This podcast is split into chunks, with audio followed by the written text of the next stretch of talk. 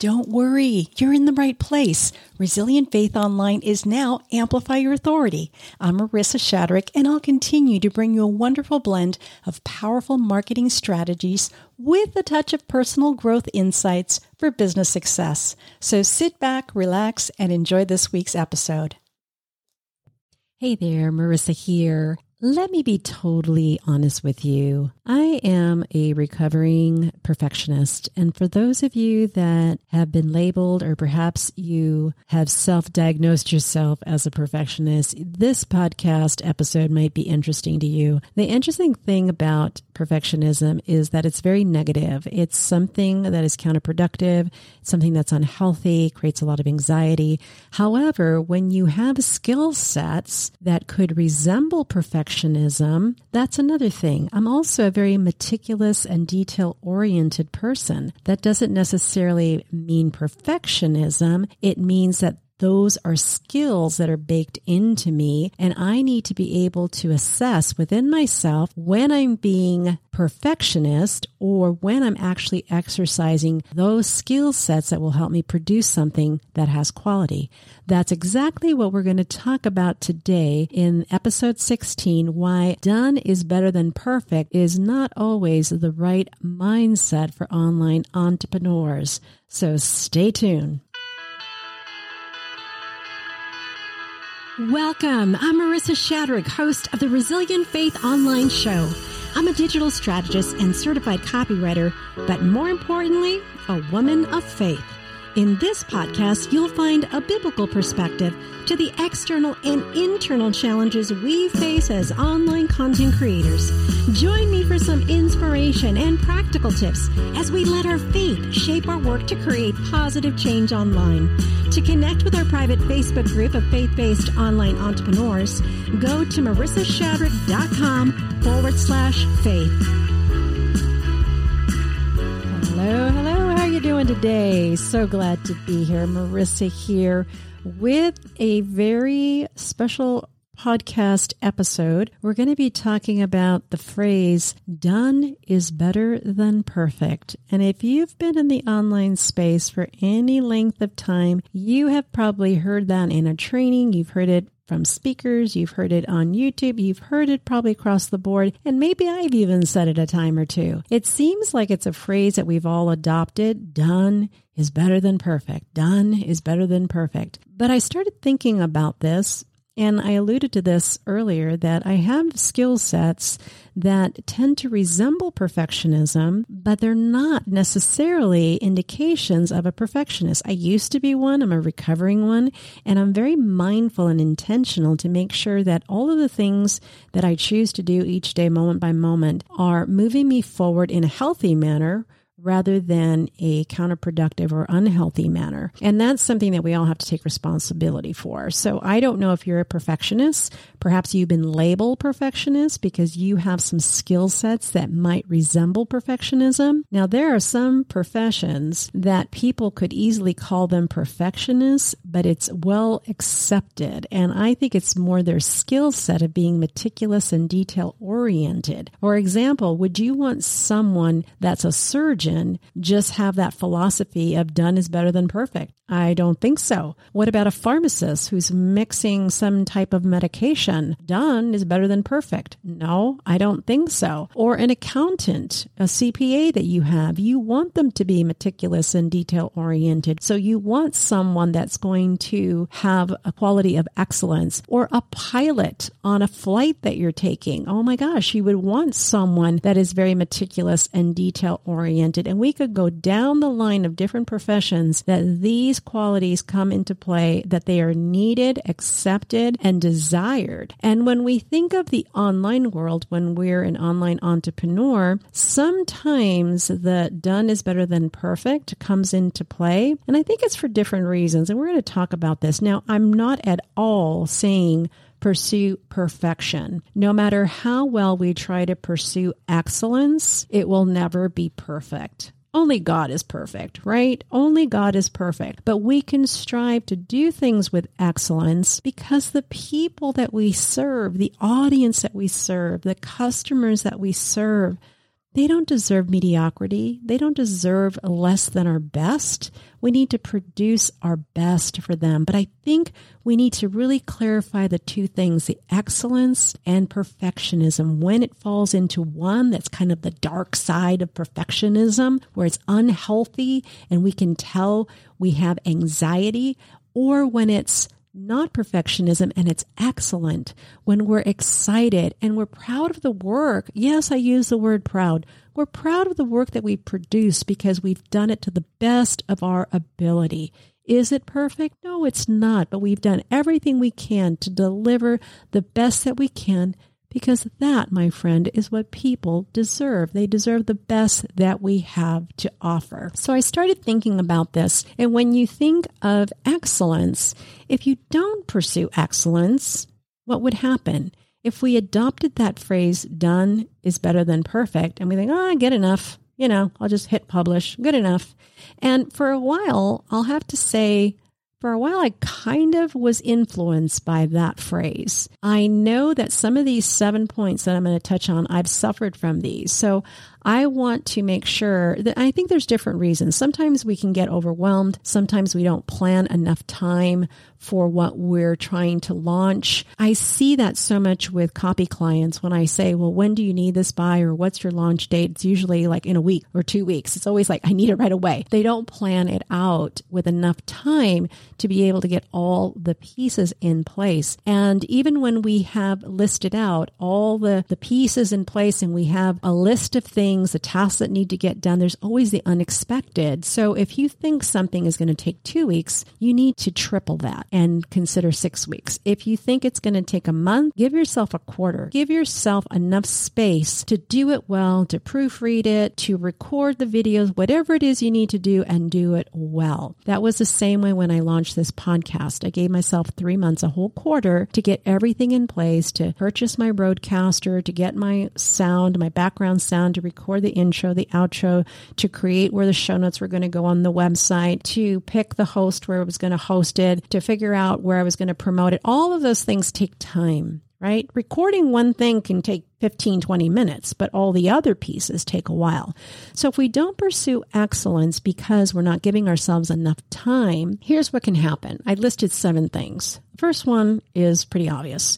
You have a poor outcome that what you produce is not the best. The second is you can't take it back. Once you hit publish and it's on the internet, and especially if it's on your website, it's there. It's there to stay right? You can't take it back. Number three, you can improve it. You can improve the process. And a lot of times you hear the word tweaking and improving things. You've also lost the opportunity of that first impression.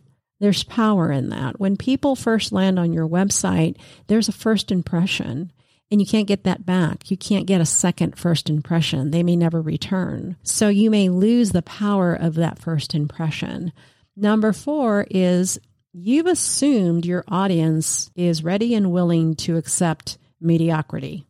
There's a lot of competition out there. We need to produce our best and represent ourselves in a professional way because there's a lot of competition out there and we can't assume that our audience is going to be okay with good enough. The fifth one is you've compromised creativity and innovation if you're not always looking, especially in the planning stage, I'm not saying we're always planning. There's a time to plan, there's a time to create, there's a time to execute. But when you don't pursue excellence, you compromise that creativity and innovation of doing it better and doing it different and finding how you can serve your audience better. And if you say it's good enough, then you lose that because you're not really expanding the imagination to what possibly could be in the future. The sixth is the brand quality could suffer as well. You might be labeled as not A list, but maybe a, the B list or the C list. And so you want to make sure that everything that you create is represented well. The last one is in the long run, it's going to cost you more time and it's going to cost you more resources. Because if you don't do it right the first time, you're going to have to redo it. You're going to have to use more resources. Now, granted, when you're doing something like this, there's always room for improvement, right? No matter how much we pursue excellence,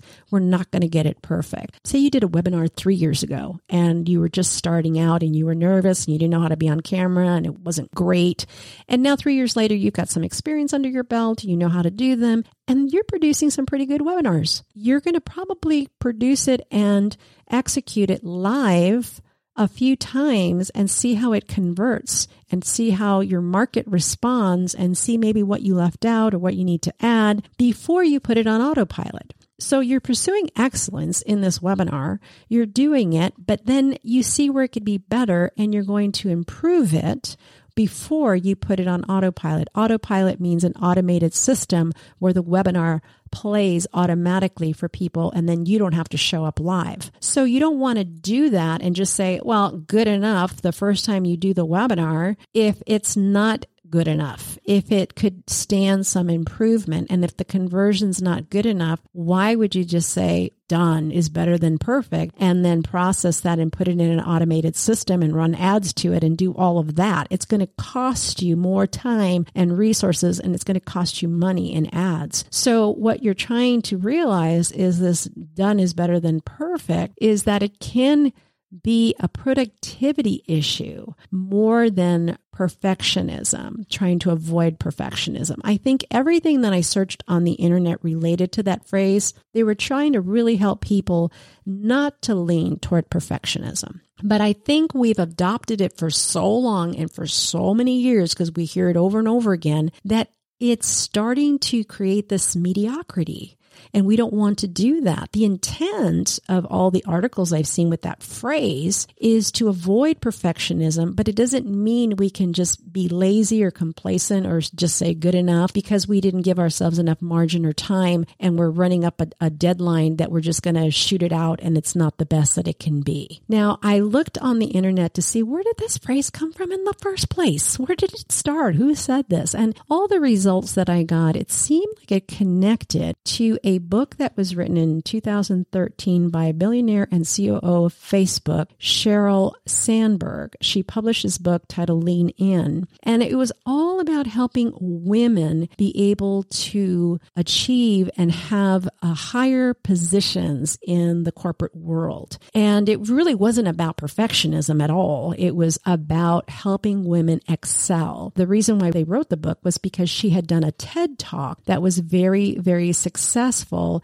in 2010. So, like three years earlier, she had done this TED Talk, Why We Have Too Few Women Leaders. And this TED Talk just blew up and went viral, and there's still over 3 million views on it. And because of this TED Talk, she ended up writing this book, but it was all about women in corporate leadership. It wasn't about perfectionism. And there was this phrase in that book that's coined, and you can see it on Goodreads and so forth, that it says done is better than perfect. I don't know what she was referring to or the context of it because I didn't read the book, but it was interesting to see that it was this COO of Facebook that originally had this in this book. You know, we want to perform at a high level of excellence and deliver quality work, but that doesn't always mean it's perfectionism. I think we need to really separate the two, and only you know whether it is or not.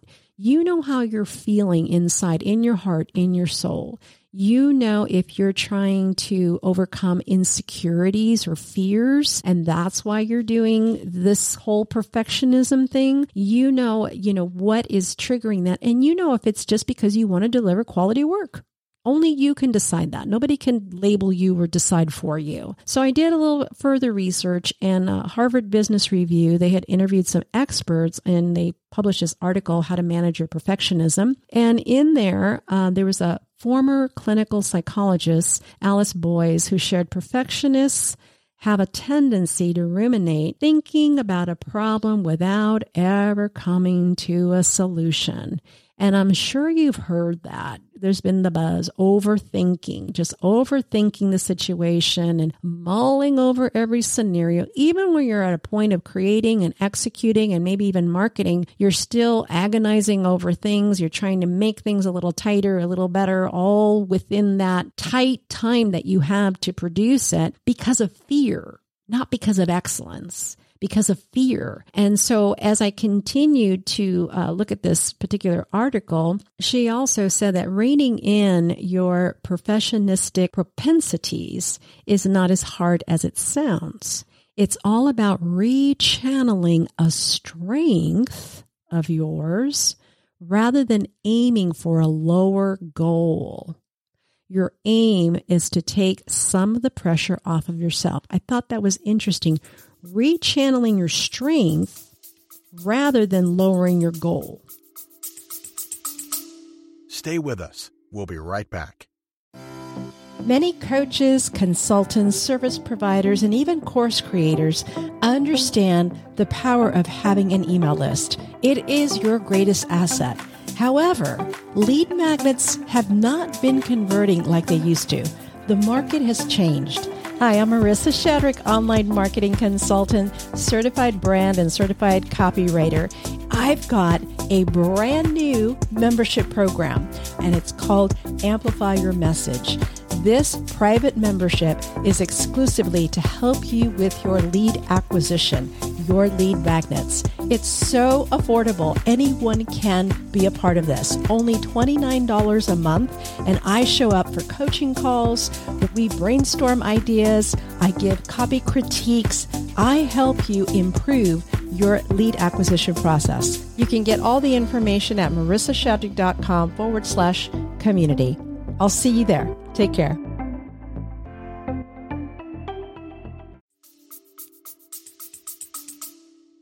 In other words, look at the big picture and decide where is your strength going? Is it going toward fear and anxiety? Is it really something that's productive for you or is it counterproductive? It's rechanneling the strength, the energy you're putting out. Where is it going? Toward the dark side or toward the light? well, I'm going to coin Star Wars a little bit because I'm going to talk about Disney here in just a second.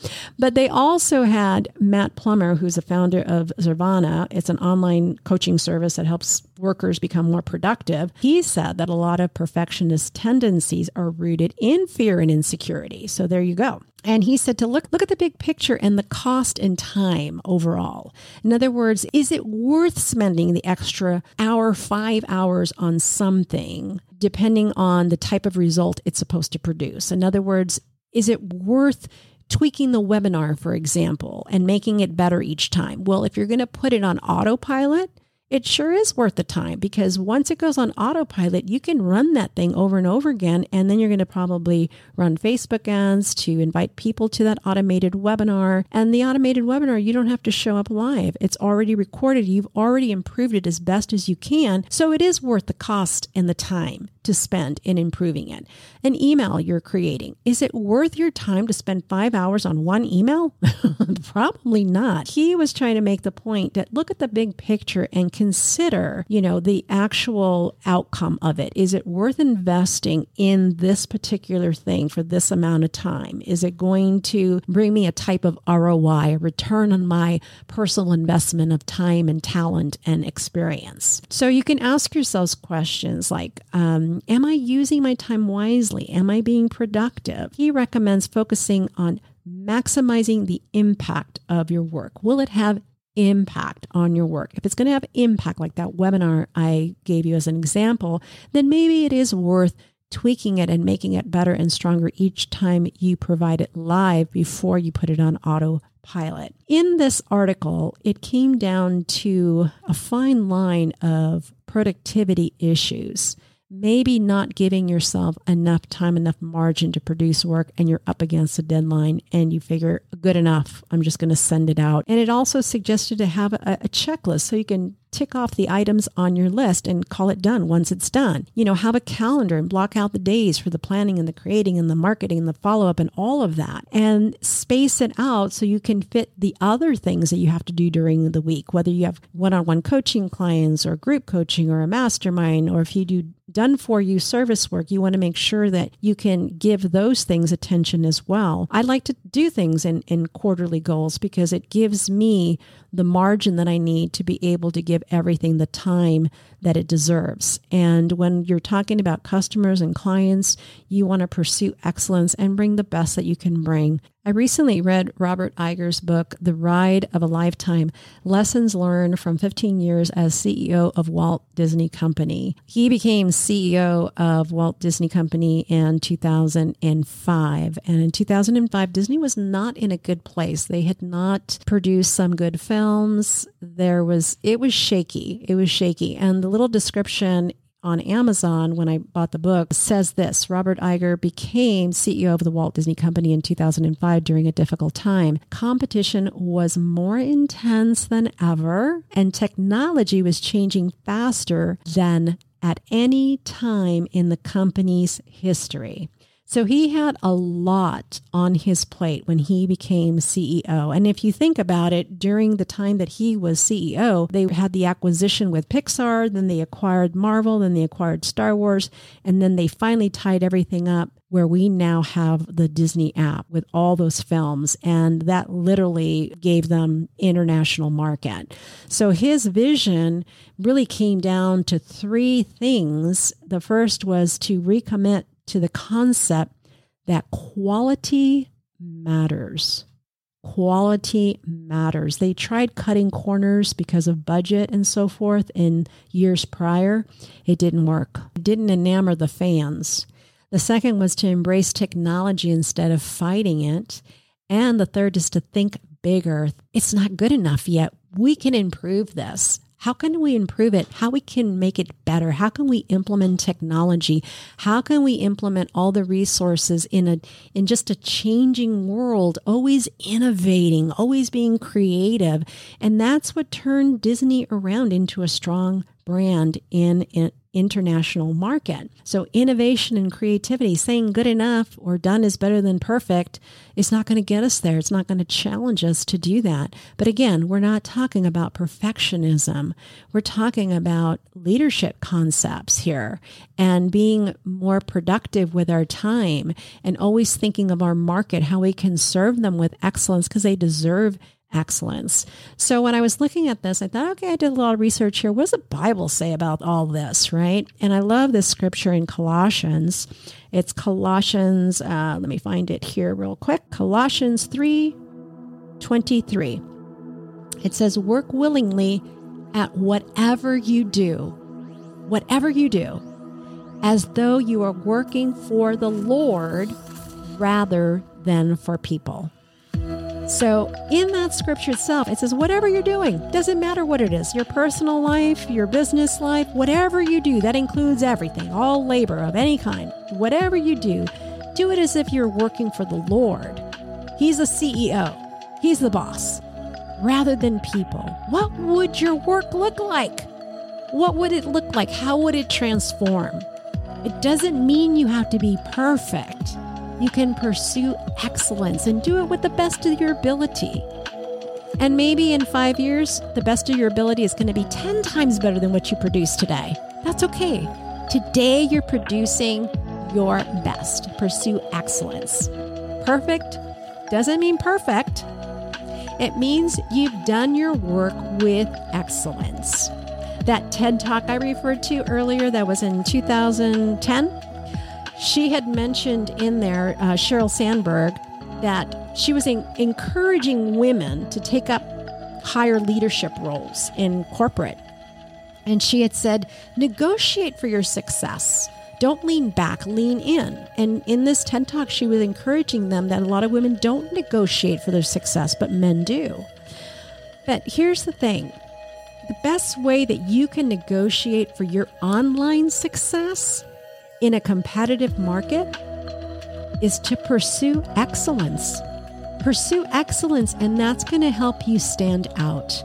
When I think of online entrepreneurs and I think of people like Michael Hyatt, and I think of people like Amy Porterfield, Ryan Levesque, oh my goodness, the quality of their work is excellent. It is excellent. They stand out and they're all doing very, very well. They are pursuing excellence and they are reaping the rewards of it, not perfectionism, excellence.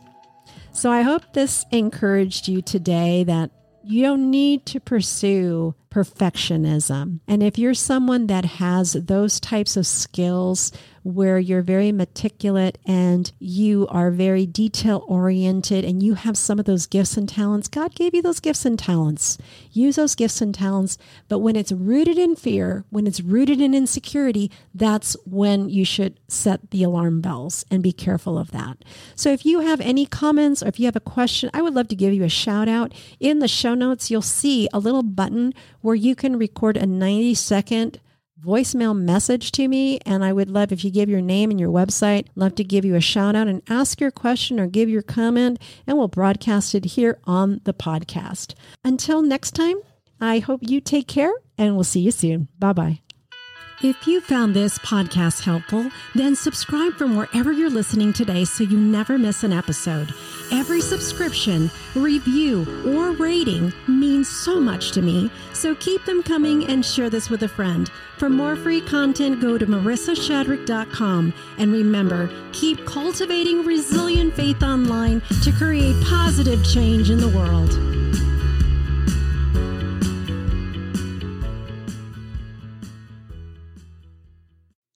If you enjoyed this podcast and you'd like to be part of the Amplify Your Authority podcast community, I would be thrilled. Not only do you get the Monday marketing memo, quick reads to help you start the week, but you also receive each new episode in your inbox with all the links, all the show notes, and all the content upgrades. You'll also have an opportunity to submit your copy for critique live on LinkedIn when we record the podcast. Or if you'd like to be a guest, there'll also be information on how you can do that. Thanks so much. Hope to see you inside the community.